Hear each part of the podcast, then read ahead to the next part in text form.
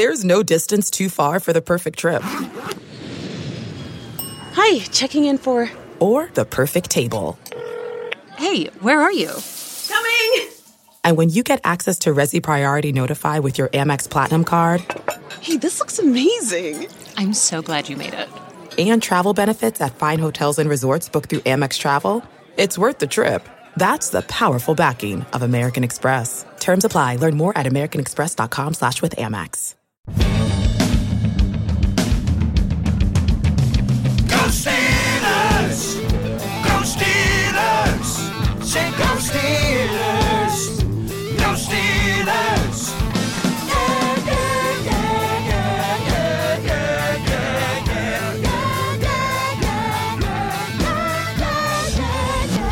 Lightning rarely strikes twice, as the Steelers diminish those odds even further as they fail to replicate its Week One upset of Cincinnati, dropping this week's contest 34 to 30.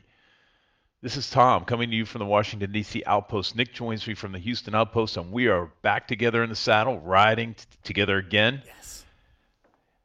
Hey, of note, the Steelers did manage to increase its highest point production by 30% in scoring 30 points, and that without any direct contribution from the defense. And by that, Yeah. I mean the defense didn't score. Well, Anyway, yep, we have uh, we like several that. themes we want to look at during.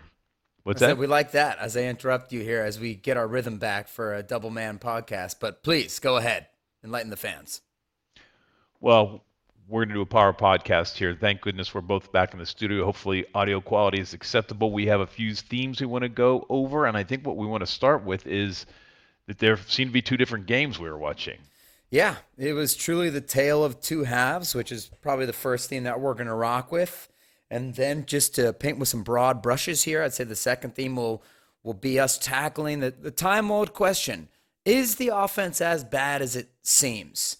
And then the last thing I think we'll talk about, the third theme will be everybody is pissed off at the league's highest paid defense and the Pittsburgh Steelers being scored on at will by a Cincinnati Bengals team that was without its best player in Ja'Marr Chase. So to start at the beginning there is the tale of two halves. I guess the first thing I'll say upon waking up this morning, rewatching some of the game, and just sort of ingesting it is this might go into the theme too a little bit. I, I do think the Steelers are still improving. It's frustrating to watch, but that first half was a good half by the Steelers.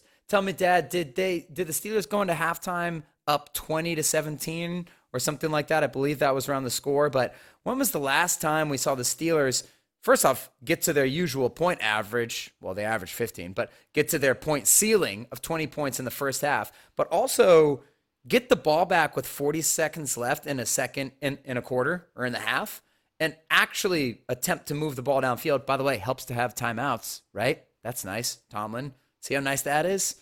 I know that we used to have Ben, we could just get by with one timeout and a couple bombs to AB, but those three timeouts on that final drive were critical. But when have we seen the Steelers get the ball with 40 seconds left and actually aggressively move it down the field? Have a couple guys make plays. Kenny Pickett, the quarterback, scrambles out, runs parallel with the line of scrimmage, which is something Ben Roethlisberger mentioned on his podcast last week. He said, Yeah, I used to run to throw. Kenny kind of runs to run, but it's been working. Well, you see these improvements from Kenny every week. Kenny runs parallel with the line of scrimmage, throws it to Heath. If by Heath I mean Freiermuth. Freiermuth breaks four tackles, gets 10 yards. Steelers kicker, not even pause, makes a kick to end the half. Like that was a thing of beauty. The Steelers played really well. The play calling has improved tremendously, and that's not just the field thing. You can track that. You can see how much more they've been throwing the ball down the field, throwing the ball across the middle with slants and digs and stick routes that are like 12 yards, things that we have not seen them do. So it's it's trackable progress and the quarterback playing better and the running back playing better. So that first half, that's that's pretty awesome. And then it all fell apart in the second half, and I think they went three and out like six or seven times, and then I don't even know if the Steelers got 100 yards in the second half, and everything reverted back to to the crap of second and ten runs and dumb play calling and Kenny kind of bailing out of the pocket. So started good, it didn't end that way. You know what my observation is just like it was for some of the previous games where you know we lost and people pointed to the defense mm-hmm. the defense generally had been doing its job, save for actually, let me confirm my information. But the offense did its job yesterday, right? I mean, they scored 30 points. No, I, I definitely you can't go three and out 90% of the second half and just have no life. And and that last touchdown's garbage time as well, right? We knew the Steelers lost when Bobby Spillane got run over by a third string running back and, and on his way to a second screen pass touchdown, and the Steelers went down by 10 with like five minutes left. So the offense, but I guess you know what? Maybe I'm speaking too soon because that kind of goes into our third theme of the highest paid defense. So maybe we should save this for later. But I guess what you're saying is that, uh, you know, the defense is the highest paid defense in the league. It's ex- expected to be exceptional, and they should be able to hold them. I still don't buy that because the Steelers really didn't score until the very end. So they really did like you're not going to beat the Bengals with 20 points. So I think that the offense did a great job, and I just think it's a lot for us to expect one of the worst offenses we've ever seen to get good in a few games because that's all it has been as Kenny Pickett as the starter. What's more realistic is you see them make a little bit of progress every week. And what's sad is that they tanked so horribly in the second half, but it's also happy because it keeps that Matt Canada offensive rankings chart disgusting at 31st in the league, 32nd in the league. And so they can fire him still and not justify keeping this guy. But uh, that's what I think where we're kind of at. The, the, the, the offense is playing better. It's just going to be hard as fans to be patient and then it's up to the organization to make the choice on on the key positions, such as Matt Canada. Like you have to be bold. You can't do this Keith Butler for six years thing. You have to fire him. Kenny Pickett. If he doesn't end up being the guy, and you have the chance to uh, uh to draft a better quarterback, you have to be bold enough to do that. But we don't know the answer to that second part quite just yet. I guess I uh, didn't view the fourth quarter as garbage time. I mean, the Steelers were within shooting distance. I mean, the, the largest lead the Bengals had was 11 points, say 4:30 left in the game, and you think they let off the, the gas at that point, and the Steelers. Do you have the drive charts available on the stat chart? Because that's what I'd be curious to see. That would help us back this up a little bit. But I just think that the, the Steelers' offense going three and out over and over and over again, that has a direct. It's not my point.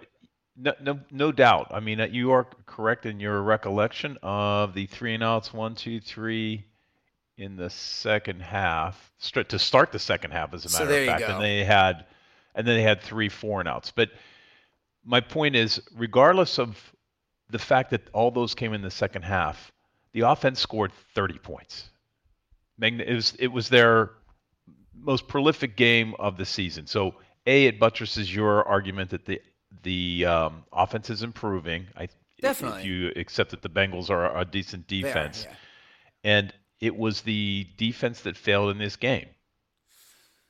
Yeah, I mean, yes and no. I still think when you start that second, I do think like again the thirty points. We are happy that this group got there. The final touchdown was garbage time. You're down by 10 with five minutes left with barely any timeouts, and they're playing off the whole time. So I do think they were on their way to 30 points. I'm happy that they scored 23, you know? And then and then finishing the job, I don't think garbage time touchdowns are useless, especially for a an offense that's building confidence. I, I think that's a useful thing. But uh and and uh, I guess I'm not trying to absolve the defense yeah, I mean, I guess you're right. You, I mean, 23 points. You're supposed to have the number one defense in the league. You, you paid for it. You would hope that you'd be able to hold them, and the defense never stopped Joe Burrow at any point. And uh, but still, when you start that second half with three and out, three and out, three and out, you are directly putting the defense in a much more difficult position. You can't even go six and out. Like you can't even get a first down. That's pretty bad. Pretty bottom of the barrel bad. I, I hear your I hear your point. point, and and as you and I always acknowledge, you can't find a statistic that explains a football game. Yeah. And and then there's and there's plenty of blame to go around, except for little Matty Wright. um, but in in this in the the larger components of the game, actually, let me back up. We, we didn't put this as a theme, but before the game, they um, they did an interview with Tomlin, and he said, "Watch for the special teams." And the special teams really did not. I mean, offensively, I mean, I, I love Sun Sims. He he is a great pickup. Yeah. But on kickoff on coverage yesterday, that that was terrible. Yeah, it was. It was. That did not help. That, that did not help the defense to let. I have to. See you have no room for error when your offense is this bad, and that's what I want to save for this.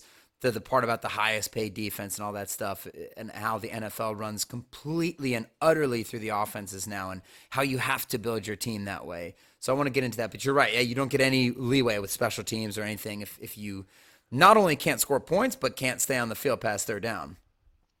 All right, I hear the code. Get back to the theme, Dad. And it was the tale of two halves. And what the heck happened in the locker room? That's the question. Well, I think Why Canada did the ran out? Did they? right? So I think I think uh, the the play calling. I wish we don't have time to bring up all the drive charts and the play call charts, but there's a, a famous sequence now, like it's famous after one day that everybody's talking about after a big George Pickens catch down the sideline, where Canada, with no feel for play calling at all, immediately calls a flea fick, flicker to Gentry, that like to, that fails on first down.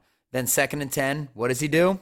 Run the ball right up the middle, as he did. If we could check the stats on that, I mean, there were at least five or six, if not more, second and 10 runs. So we've been doing that for years. We've seen what that does. I saw somebody comment on Twitter, they're trying to make it third and manageable. I'm like, when has that run ever resulted in anything except for third and eight or third and seven? If you want third and manageable, th- throw the ball and let's get to third and three. Um, and then after that, it was uh, I don't remember what it was some another dink and dunk play. I mean, you're, you're you're already out of range. Steelers aren't converting many third and tens at this point in their uh, trajectory. But yeah, so I think that's the biggest thing is Canada fell off the face of the earth. You know, they've gotten better at, at designing plays, but the guy, he's not a professional offensive coordinator, and, and hopefully the Steelers don't stick with him for a long time, eh, which is Mike Tomlin's Achilles heel. Just trotting the same guys out there over and over again. We see Bobby Spillane got abused yesterday. That's another example. You know, Matty Wright, I'm glad that worked today, but man, you know, him and Harvin, like we could have the, the worst punting kicking duo in the league if they have a bad day, but it's the Steeler way. We just have faith. So that's what I think would happen in the second half, which also resulted in, hey, there's nothing being given to Kenny Pickett. He starts going crazy. You, you let him put in the ball there 30, 40 times a game. There's no easy completions. He starts bailing the pocket and doing crazy things. And I think that's what happened in the second half. But maybe that's a good segue for us to talk about Kenny Pickett in the same in the second theme, which is wondering if the offense is getting better, which I think we've kind of given that lead away. I think it's kind of hard to argue. They're clearly getting hard to argue against the fact that they are clearly getting better. But you and I had an interesting talk about Kenny last night after the game. What are your feelings on how he played last night? And what are your feelings about him in general, five, whatever, six games into his career right now? It wrapped up into my, my fear that he's just not accurate. Yeah. And I thought he could at least do that. I mean, he has great escape. Maybe you wouldn't say it's great. I, I was think very good. compared to what we've seen, escapability, right? He can get out. He, he can he can scamper. He can he can get a clear lane of passing, but he has time to throw. He had um, George, like we were talking about. He had wide NFL wide open guys, and they just they're not just off target. Yeah. They're what I would be throwing. They were high school wide open. Like that pass to Pickens in the end zone was maybe the worst throw I've ever seen in my entire life. He just he scrambled up and ran to the left, and if he doesn't, if he's not able to just kind of get his feet set, it's you have no idea where it's going deep. Now, if he's on the run, he's throwing short. He's he's good. He's very good. But when it goes deep, he just hucks it back, and a little pea comes out, stains his pants, and then he throws it 40 feet away from the six nine receiver, runs a 4 3, and jumps higher than LeBron in his prime. Yeah, so that's look, th- those moments are frustrating. And, and you brought that up yesterday. Is like, we understand how much is on his plate. I think Nick Farabaugh put out a stat saying he's thrown 30 times every game as a rookie starter. And in three of the games, he's actually thrown 40 times. You compare that to Ben Roethlisberger in a tremendously different era, everybody, where you could play through your defense. And it's just, there's so much, but even if you take the stats away, there's so much more on Kenny's plate than what was on Ben's plate. Uh, with the ability to rely on a run game, the, the ability to have play action and, and plays called up for you. They're just, they're kind of throwing Kenny out there and be like, all right, you just got to be Ben from five years ago. We can do that, right? So we have to put that in perspective. But Kenny's only a few games in. He shows a few things that are potentially elite. Like, yeah, his escapability looks very good. It looks like his pocket movement is improving. He's doing a better job stepping up in the pocket. Uh, but the one thing we've always worried about him is hey, there's only a couple quarterbacks ever who have been elite without any elite physical traits. And I like the movement, but elite means Lamar Jackson. That's elite movement. Arm, you know, he's his arm is adequate. It, it's not bad. It's not as bad as Mason Rudolph's, but it's it's way closer to 32 than it is to one in terms of arm strength of NFL starters. So look, Drew Brees, not a strong arm. Uh, Tony Romo, not an overly strong arm. Both of those guys, adequate, good arms, great throwers. But that's the thing we worry about with Kenny because we understand that there's a lot on your plate and there's a lot for you to have to read with the defense. There's a lot you have to deal with with a horrible offensive coordinator. But when you're looking at a guy and he has nobody on him and you can't just throw the ball from point A to point B, those are worrying moments for for us. I think it's kind of what you were getting at, right, Dad? Or am I putting words in your mouth? Precisely. Precisely. Yeah, I like the way he's come along. Though, you know, again, another night's sleep, and man, he's he has a lot on his plate, and he's doing a good job. And that'll be the big test. You'll know halfway through next year, particularly, or by the end of this year, if he can improve that. Hey, you just got to hit the open guy, and maybe some of that you know, that Pickens miss in the end zone, incredibly brutal. Some of that can be footwork and everything's just moving too fast for you. Like he runs up in the pocket and scrambles to the left, and oh my God, he's open. He's going to try and throw it all the way over to him. And he's just so discombobulated because things are moving 100 miles per hour. Maybe that's something with more NFL experience. He can just get used to, just be more calm in those situations and go back to his mechanics. So uh, it's not that he doesn't have the arm yeah, strength to get there, you know? I, I, think there's some fog of war stuff going on here, which I'm referring what? to as the rookie year, right? I mean, he's trying to learn. Um, uh-huh. With trouble, what was troubling to me, he, he threw under 60%, not great, but he was three for six on passes over 20 yards, which I think is encouraging. Yeah. At least, you know, they, they weren't, he wasn't accurate on the 40 yard passes, but you got to start somewhere. Yeah. The other thing I, uh, that we hadn't spent a lot of time talking about before the podcast is the run game. Yes. You mentioned it. Um, Najee 90 yards on 20 carries. But didn't you feel, I won't put words in your mouth, I felt that the offensive line was getting a lot better push and opening holes. That wasn't all Najee. That was that was him getting but first of all it's his it's a selection of the hole he's running through, right? That yeah. he did choose one and he ran to it, but that they are they exist. Yeah, it's significant, and they've probably been better at making holes throughout the course of the year than we've given them credit for. The only thing is they have a lot of lapses where they will let a bunch of people in for a two yard loss. So that's always been the case, sure. But I agree they've been getting better push, but I think the biggest difference is is Najee just running straight forward. And it's rare that a player can have a game where his career changes and, and clicks. But I hope that's what last week was for Najee because it really does seem like he might have had a moment you got to always watch out for regression because he naturally is kind of an agile guy. He had a moment where he realized, like, oh, I am bigger than everybody. I can just run forward and it gets me an extra two, three yards. And that's what you do to make manageable third downs is getting those extra two or three yards.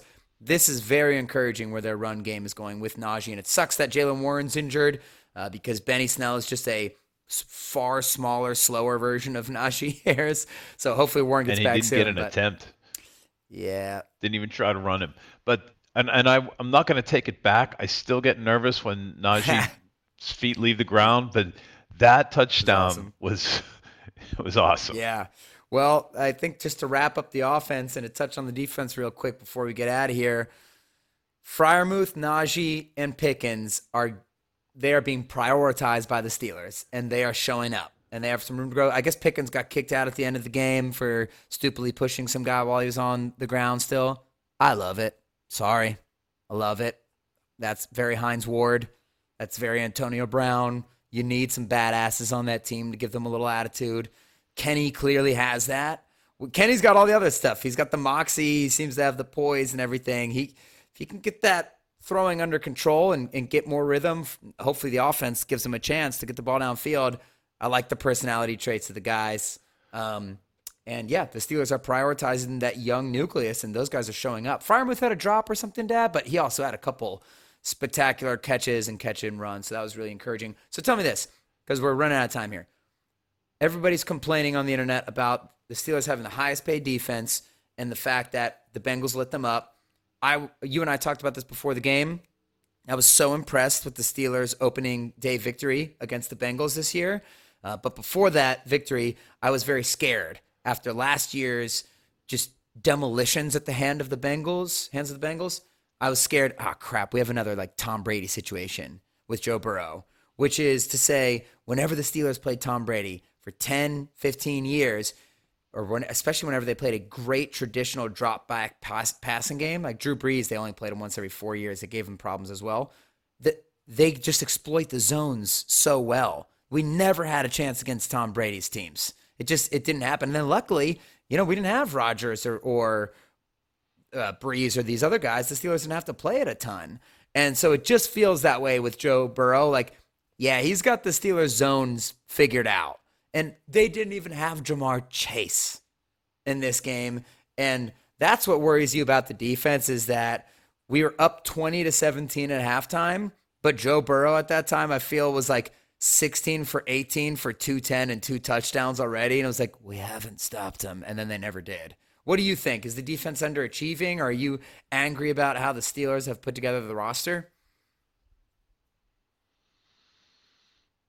Yeah, I um I'm not surprised. I'm disappointed, but I'm not surprised. The the fact that the Steelers have the highest by a lot, highest paid defense, uh, it, it needs a little explanation, right? You have a very concentrated cat. You have a very concentrated number of players getting that money. Yeah. Is it two? It's it's uh, TJ, Cam, and Three. Minkah. But then you make Yeah. signings like Myles Jack, anytime, and Levi Wallace. So whenever you sign people from the outside, you're inherently not getting good value for them because you could probably make the argument that if you draft a little better, you could have players of Levi Wallace and and uh, Myles Jack's quality for far cheaper. It, I agree with you. It's not like they have Tuitt still. If they still had Tuitt and Bud and all those guys were getting paid, you'd be like, oh, they've got a, a lot of people getting paid. But I agree with you. It's sort of this weird little concentrated misnomer because I don't I don't feel like It's very concentrated on the top six players that in, in who you didn't mention. You, you were talking about free agents, Ogunjobi, but Ogunjobi. Bush and Sutton are in there. Um, Sutton I'd pay all day long, but Bush is obviously over is overpaid at six million dollars. rookie contract still. That First round, top ten. Yeah. yeah, I guess the problems we're still so weak. I feel like we're weak at linebacker. I mean, Yeah. like to your point, you're so what you were explaining to me yesterday is you can't expect much more from a defense in the NFL. The fact the Steelers play so much zone exposes the middle of the field. Um, Yeah, they don't have corners who can play man. We know that we want that. But here's what I think there are no more elite defenses in the NFL. There has not been an elite defense since that terrifying Jacksonville Jaguars defense in 2017. Speaking of Myles Jack, you can no longer build defense first, and you're going to give up 30 points in a few games every year. I know it would never happen to Dick LeBeau's defense. Never happened with Troy and Ike Taylor and Farrior and all those guys, but it will happen now, and that doesn't mean you're a bad defense. And so when you're playing against a Joe Burrow type team, and yeah, it sucks that they don't have Chase, but damn, Tee Higgins is an incredible receiver as well. Like, it is going to happen. And I do agree, it was disappointing that they let it happen in that way. And when you look at the way the Bengals scored, especially how easily they went down the field, like you were noting the entire game, they were giving the receivers so much cushion. But then the touchdowns themselves, especially the screen passes where Bob Spillane's just getting run over by backup running backs. It sounded like I was excusing the defense at the beginning of the game, but but you can't. Or in the beginning of this podcast, sorry. But you're right; they're they're underperforming. But Bob Spillane, he's not a highly paid guy. He's a rando. He's not overly talented. I think that it's just gonna happen, and and we have this just frustration because the Steelers are losing, and it's hard to put these things in perspective. So it's just an age thing. Like all the draft picks recently have been invested into to the offense and they haven't been paid yet. So that's kind of what the pay discrepancy is about. And like you mentioned, it's extremely concentrated on defense. And I don't think they're that far away from having a, a very solid defense if they have an offense that doesn't go three and out for three consecutive possessions every game. Like there's just going to be a point where the Steelers offense goes through the desert. The modern NFL is set up for offense. You have to, even if you're not scoring 30 points a game, you can't be going three and out at this rate because not only obviously makes the defense tired, but field position wise, it's just way too much to ask. And then you're exposing your defense to more plays. So then the Bengals get longer and longer to crack the code, especially when you're talking about a zone based defense. So I, yeah, I'm disappointed in the Steelers defense. I just kind of think this is how it goes in this day and age. And I think that if your offense is a little bit better, this Steelers defense will look a lot better because you got two great edge rushers. We're not even mentioning TJ Watt in this podcast because it's pointless. He's he should get MVP again, even if he missed half the season. That interception was one of the best interceptions we've ever seen. Highsmith and him have a strong argument as the best duo of, of edge rushers. Uh, you know, obviously, great safety duo. They have a great argument as well. Uh, the corners are, are lacking. It would be great to get one guy who could play man, but I, I'm uh, I'm not as concerned with it as people uh, may be. Even though I agree it's annoying, but I'm also like I think if you watch a lot of games on Sundays, a lot of defenses blow like a lead or whatever. Okay, well, Talking about anemic uh, offenses, we get our first midnight game next week against the Colts. It's Monday night at 8:15 Eastern, which effectively means it's going to be up till midnight and maybe even later, depending on the game.